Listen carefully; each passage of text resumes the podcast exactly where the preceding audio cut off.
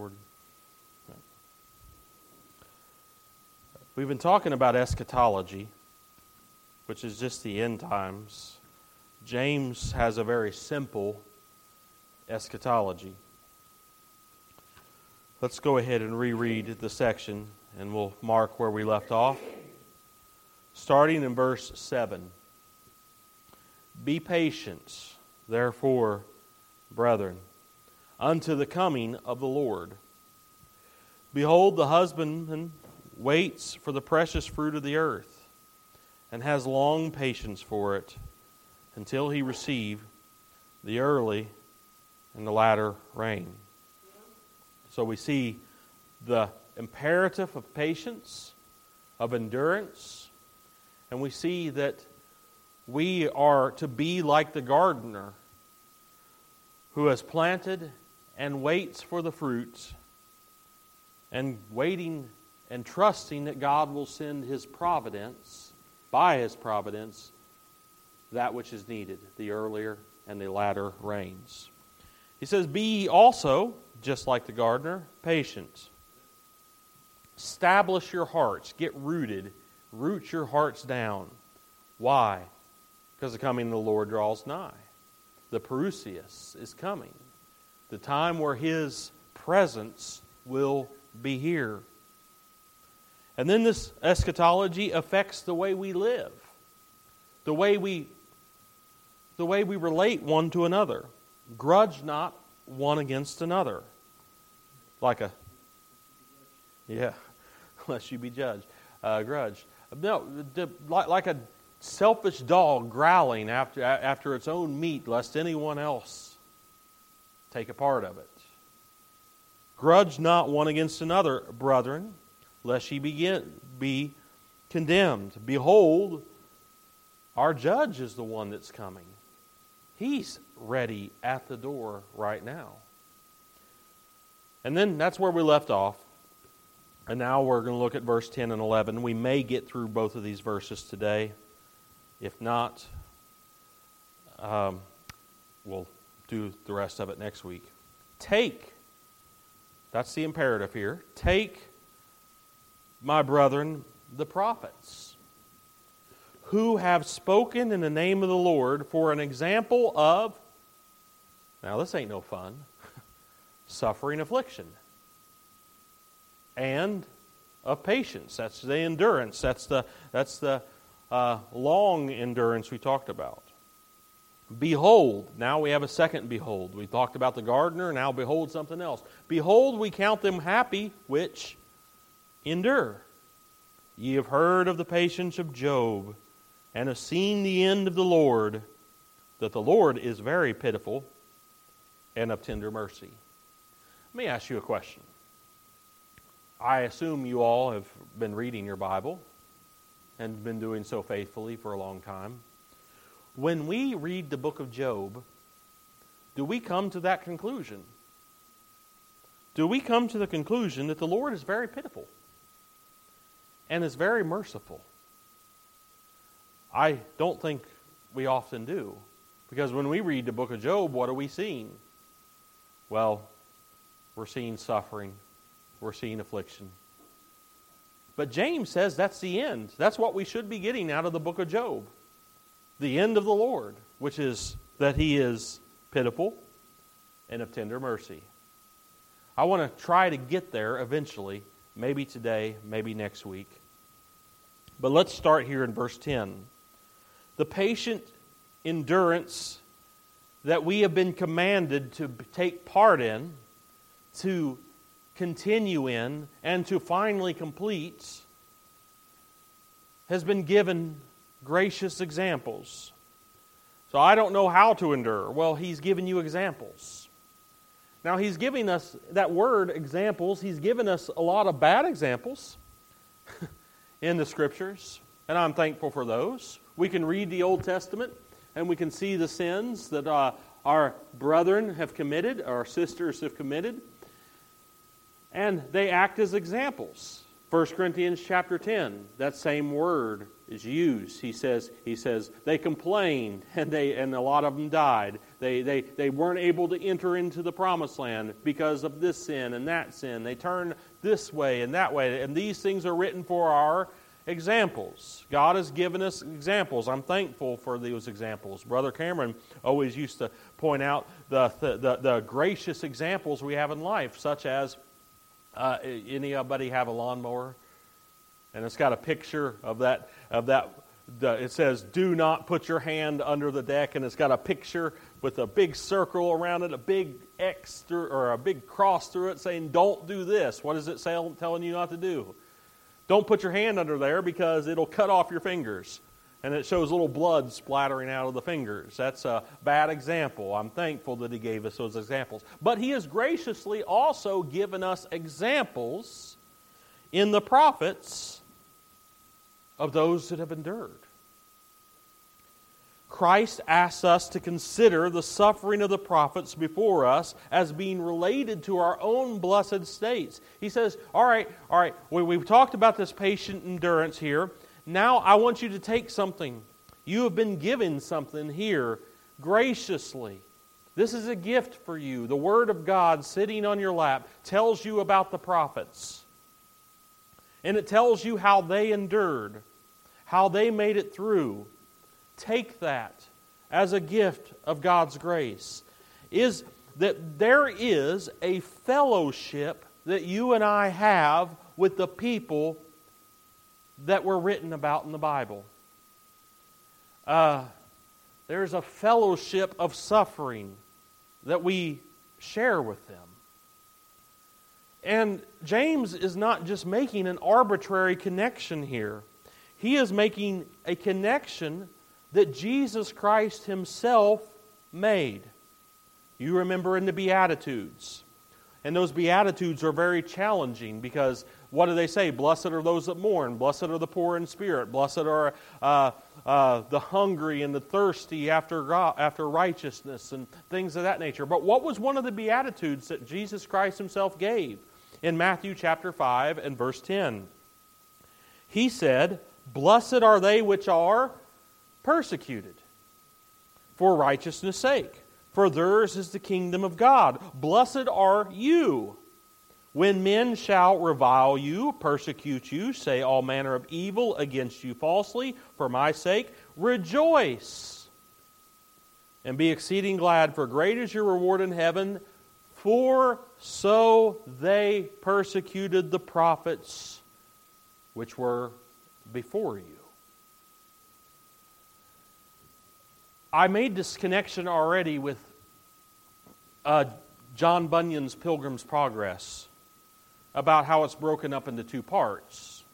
And forgive me for repeating myself, but John Bunyan in the first part talks about pilgrim, and he's making his way to the celestial city, and he goes by the cross where he loses the great burden of sin after going through the strait gate and he travels and he makes it across the Jordan into the celestial city. But part two was, a, was all about this company of people that went the same way that he went and enjoyed the blessings of the giants that he slew by grace. The story of Christiana in the second part of John Bunyan's classic. There are people that's gone before us. They've traveled this road before. And we have graciously been given their stories.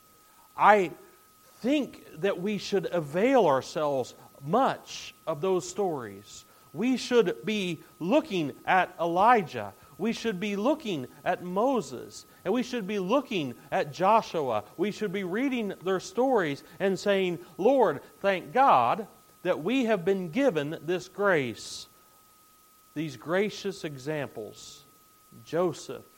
We're just reading through the Faith Hall of Fame of, of, of those that have endured. Here, James draws on the same, same fact that Christ did. There were others before us, and we've been given their stories. Take those, use them for your good. he says. That is the imperative. Again, in the aorist tense, it, it, it's something we can take and, and something we can fully receive. The giver is implied to be James, but ultimately the giver is the Holy Spirit of God. We have been giving a great treasure the stories of those who walked the same faith, went through the same trials, were faithful, some of them even to death. Take those.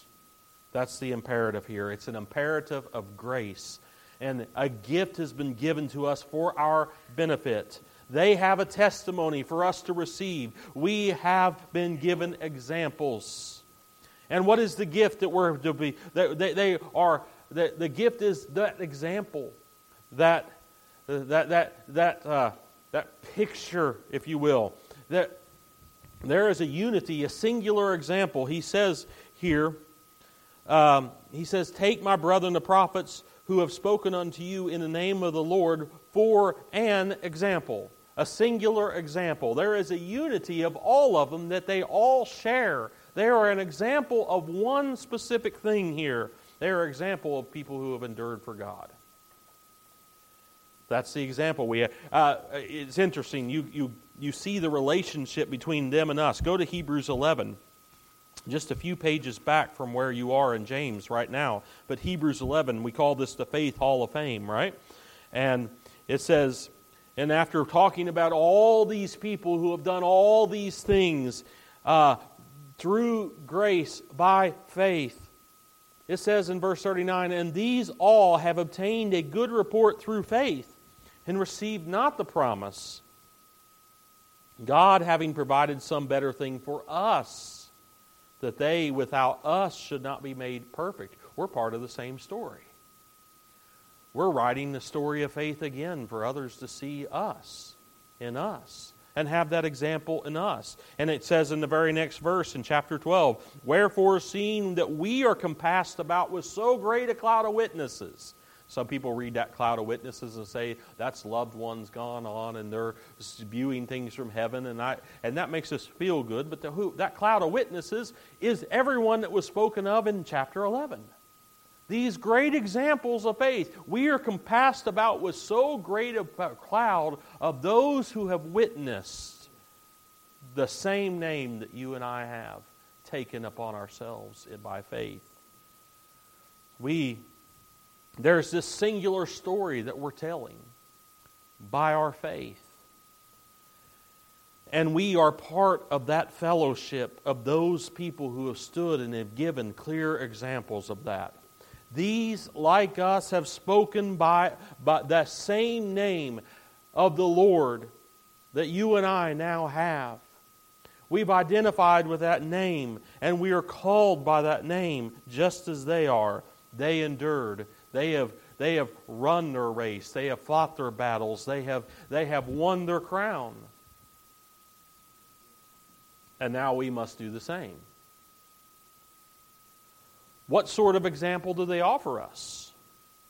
They offer us an example of patient endurance, the very thing that we talked about. But they've also offer us an example of well, going back to James 5 here, of suffering affliction.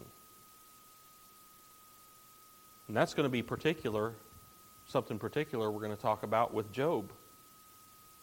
Others have endured before us, so that's the important thing here.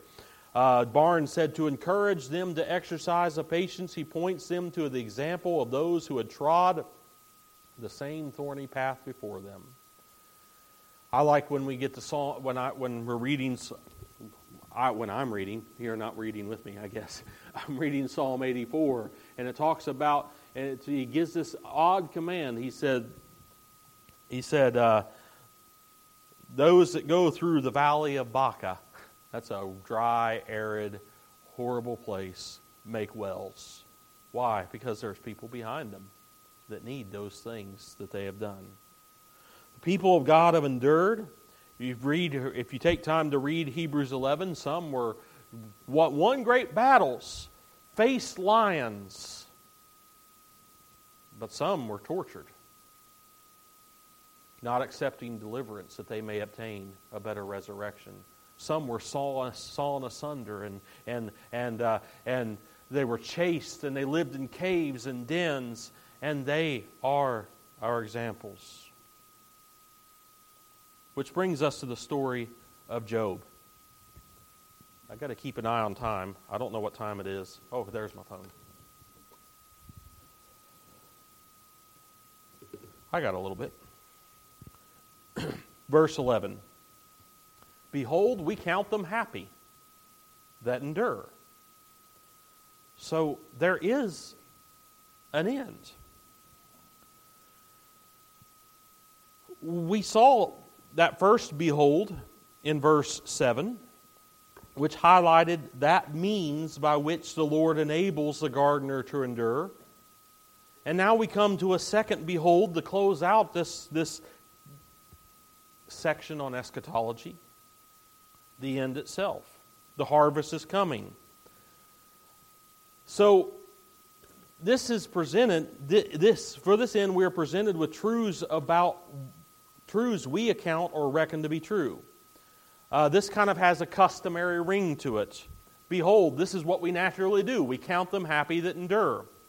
Um, no one who has ever had a story worth telling uh, just gave up. we don't tell stories about, pe- about people who ran away or people who sat at home and did nothing. We tell stories about people who endured right? That's the customary thing. This is a customary uh, de- declaration. Behold, this is what we do. We always do this. We count them happy that endure. Uh, we tell accounts of heroes. We indeed count the ones having endured uh, uh, as happy or blessed. This is how we tell our stories universally. Human stories have something called conflict. And the hero or the protagonist of the story does what? They endure through the conflict, whatever that conflict happens to be. And what do we what do we have at the end? We have a character that we consider happy, that we consider blessed because they endured. We cannot help but admire those characters in our stories. We want to tell about them. We want to be inspired by them. And we continuously repeat those stories over and over again. We do and count, we do indeed, as a people, count them happy which endure. We sit around and we say, I wish I was like them. I wish I could be more like that person in this area and in that area. That's how we tell our stories. And it, it of course, agrees with the scriptures, that very thing. Christ counted them happy which endured in the Beatitudes. James here has been telling us about endurance. And at the end, he is saying, It's true, it's good that we count these happy. Ultimate happiness belongs to those who pursue God and not the perishing things of this world. And of note, I want you to note here before we get too deep in this, where he says, uh, that there is an end of the Lord, that the, that the prophets that spoke of the name of the Lord as, were examples. Uh, it's it here specifically when he talks about Job. Job's Lord was our Lord. It's the same Lord. Again, very high proof of the uh, highly developed Christology of James, because the Lord in this book is Jesus. Jesus was Job's Lord. I don't want to, we, we've already kind of talked about that. Let's talk about Job. I'm sure you all read Job, right? It's hard to get through to, right? It's hard. Uh, we don't want what happened to Job to happen to us. um, but God gives us a true story. He tells us true stories. Job's a true story. If our myths and tales of fiction give us characters that we count bless, how much more the real characters of God? By the way, Job is only mentioned here in the New Testament. The book of Job is quoted one other time in the New Testament, so we, we don't doubt its canonicity. Uh, Paul quoted it in 1 Corinthians 3:19. He quoted Job's own words from Job 5. And it's not even mentioned that much in the Old Testament. We're going to talk about Ezekiel here in a second. Ezekiel mentions him. So, like the prophets of generally, Job's entire story is summed up by its endurance. That's what this section of James is about. That's what Job is about, his patience. And you have seen the patience. That's how we sum up Job. The patience of Job. How he bore under, abided under a great weight. That's what that word again is. Jonathan Edwards, I don't remember the specific book, but I took the quote down, said this It is important that we should have a book to teach us how to conduct ourselves under affliction. Seeing the church of God here is in a militant state, and God's people, through much tribulation, enter into the kingdom of heaven. The church is for a long time under trouble, meets with fiery trials and extreme sufferings before her time of peace and rest in the latter ages of the world. Therefore, God gave us a book, most proper in these circumstances, the book of Job. And though written on occasion of the afflictions of a particular saint, it was probably at first given to the church in Egypt under her afflictions there and is made use of by James to comfort Christians under persecution. That's who James is writing to, right? The scattered. Paul breathed out threatening, started slaughtering Christians in Jerusalem, and now they're being chased and they're scattering everywhere under threat of death. And he says, You remember the patience of Job. Job may have, when we're considering Job, we like to kind of skip over it.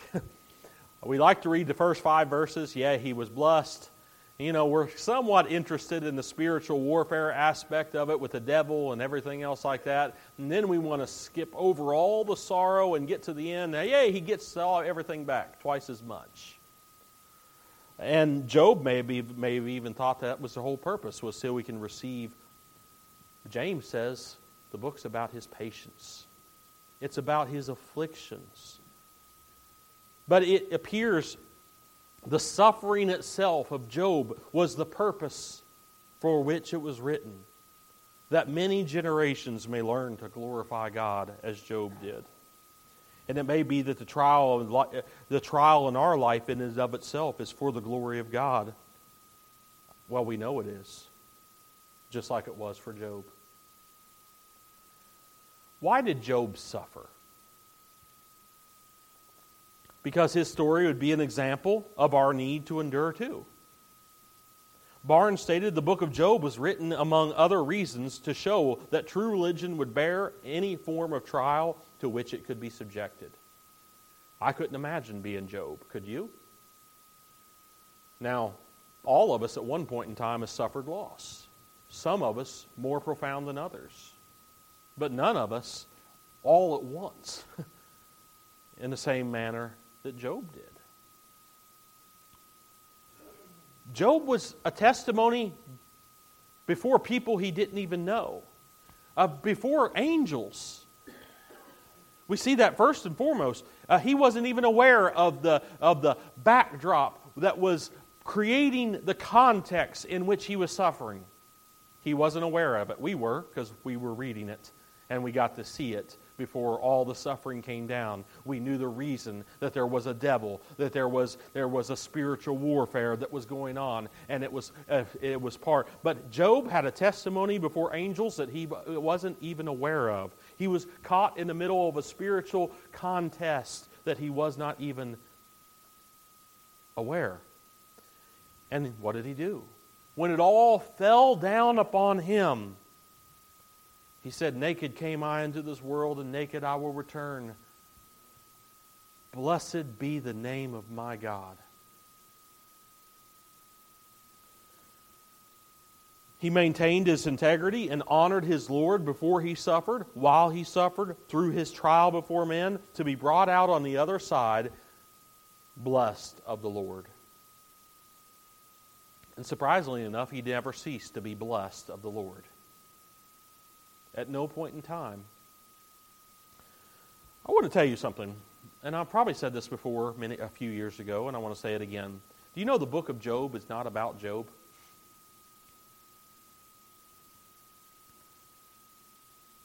James says what the book of Job was about. Ye have heard of the patience of Job, have seen the end. That's the purpose of the Lord. Who's the protagonist in the story? It's not Job. Who's the one? You know what I mean by protagonist. It's the protagonist is that person in the story that whose decisions make everything happen. Who's that? God. So the book of Job may be like the book of Esther or the book of Ruth or the book of Samuel. That's not really about those characters at all. All of these are just greater subject. Uh, all of these lives are just about a greater subject. And Job was the chief supporting character. This book is not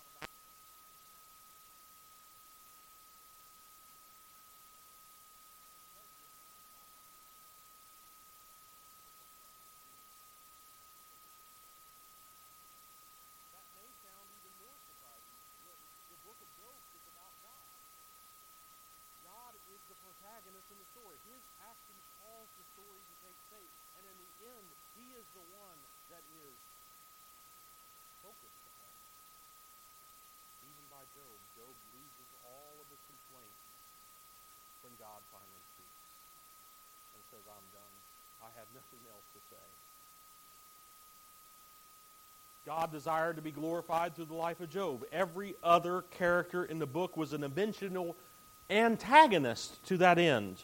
Job's wife was an antagonist to that end. She said, You just need to curse God and die.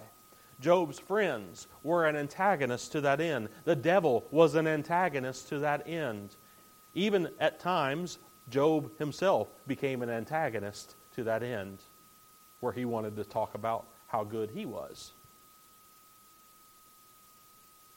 in the end, God was glorified in all points of the life of Job. You can break up the entire book like this his initial blessing, his suffering, his trial, and his vindication. And the sooner it is realized that what we are going through is not about us, but about God, the better it is for us too. The more joyful we will be. The theme throughout all of this is the greatness of God. When God finally spoke in the book of Job, what did he say? Did he give Job any answers? Did he tell him why? No. He pointed him towards the greatness of God. And that's a good enough reason for why we suffer. Job is still the central character of the book, though. It is his life that creates the backdrop for which we see the greatness of our God. Our lives have the same purpose. Even if our lives are not immortalized in Scripture, they will likewise be pressed upon the pages of eternity, the backdrop of eternity. For Job, and ultimately for us all, God has a greater end. We have heard and have seen in Job this end. This is what the book is about. Now, you all have heard of the prosperity gospel, right? Some, a couple of you all rolled your eyes, just me mention it. the prosperity gospel. God wants you to be healthy. He wants you to be wealthy. He wants you to have a picket fence and two cars in the garage. Job had all that and more. First five verses of Job the prosperity gospel preachers would want Job, the book of Job only to end after Job 1 5. It'll be the shortest book in the entire Bible in the hands of the prosperity God. Yeah, and then when he gets double. Yeah, just that. Job had everything he wanted, and then he gets double. He gets more, and he gets more. That's a, that's a twisted way of looking at this whole. But that's how, if Christians today and quote unquote Christians today were to write the book of Job, that's all that would be in it. But what is in it? Affliction.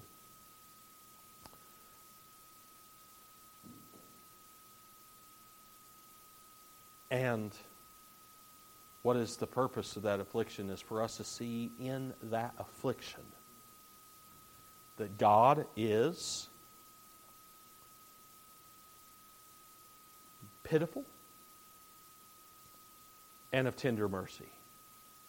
Did you get that when you read Job?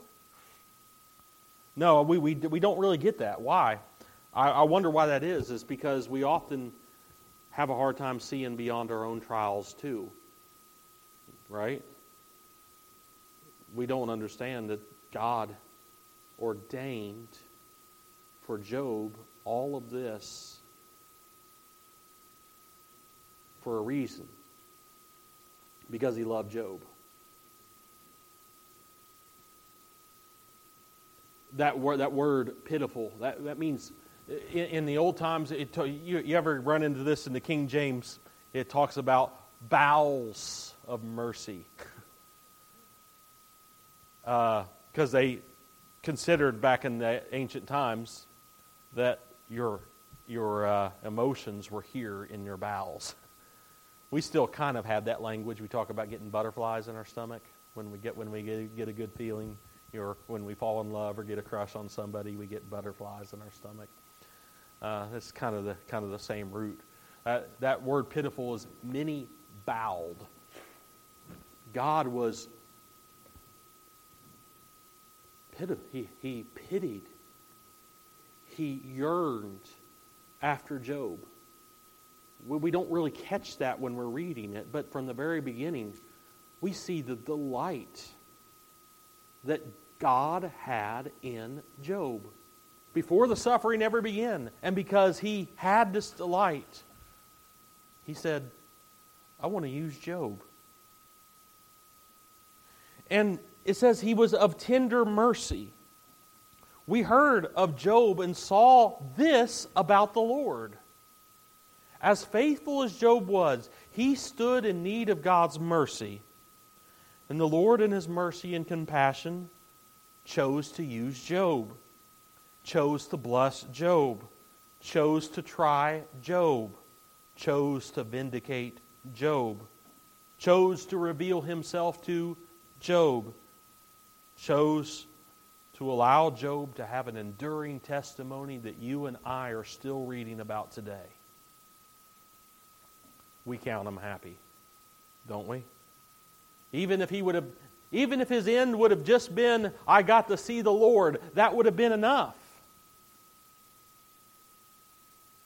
But he restored and vindicated and and allowed even the request, oh, that my sufferings were written down in a book that others may read. He allowed that to happen. Yeah. Yeah, he was talking about the. The whole of the book of Job showed Job to be the center of God's affection and attention. And God had greater ends for him. The Song of Mary is very apt commentary for Job, where she sung in Luke 148. God has regarded the low estate of his handmaiden, and behold, from henceforth, henceforth all generations shall call me blessed. That's what he did for Job. It is in the sufferings that God has ordained for us that his mercy for us, His love for us is experienced. I'll never forget that it's some of the greatest times of fellowship I ever had with my Lord was in some of the darkest hours. You know, the greatest experience Job ever had of his Lord was in his darkest hours. Do we see that when we read Job? do we see how pitiful our Lord is to us? How many bowed he is? How tender he is in his mercy? No, we, we get tunnel vision. I'm suffering. I'm suffering. Where is God? Where is God? Not realizing that we're closer to God and when in that very in those very ordained circumstances than we have ever been. So how do we see this grand end of God? God owned him as righteous. And when he tried him, he came forth as gold. You know, Ezekiel, when he was searching for an example of righteous men who were delivered in their righteousness, he chose three in Ezekiel 14, 14 and 20. He chose Noah, he chose Daniel, who was a living contemporary, and he chose Job. Job was about deliverance by the grace of God to the just, given to the just who were swallowed up in sorrows and afflictions. What greater gift could he give us than the example of Job when we find ourselves in our own affliction and we think God is far from us? And we think, the, and we think that what we're going through is not with, with purpose. Because when we read Job, we see all of that. Even more than that, his life point, his life was allowed to be a point, a pointer to Christ. St. Augustine was among those that saw the term in our text, the end of the Lord, to speak about Christ himself. Who was the end of the law? Romans 10 4 the purpose for which the law was written, the purpose for which Job was written, is us to see the end of the Lord. After all, he says, I know my Redeemer lives. And in the last days, he's going to stand here on this earth. In this context of the end times, he was allowed to be a type of which Christ would be the greater type. Because who else suffered wrongfully more than Christ? And in the context of the end times, Job was brought to a greater and more fruitful end. As we step back and see the life of Job as a whole, we are reminded of one great truth. The God of Job, the God of the prophets, the God of us, the Lord of us, has ordained for his own for His own glory, for His own majesty, for His own honor, that we go through tribulations in this life. I want to end by quoting Paul. 1 Corinthians, 2 Corinthians 4.17 For our light affliction, which is but for a moment, works in us a far more exceeding and eternal weight of glory, while we look not at the things which are seen, but at the things which are not seen is the things that are not seen, was that a was that a, one of those themes of the book of Job? It was. While we look not on the things which are seen, but on the things which are not seen, for the things which are seen are temporal, but the things which are not seen, they're eternal. We have seen the end of the Lord. We have heard of the patience of Job, and we saw when we looked at it that the Lord the end of the Lord, that he is very pitiful and of tender mercy. I hope you receive something from the word of the Lord that would be an encouragement to you throughout this week.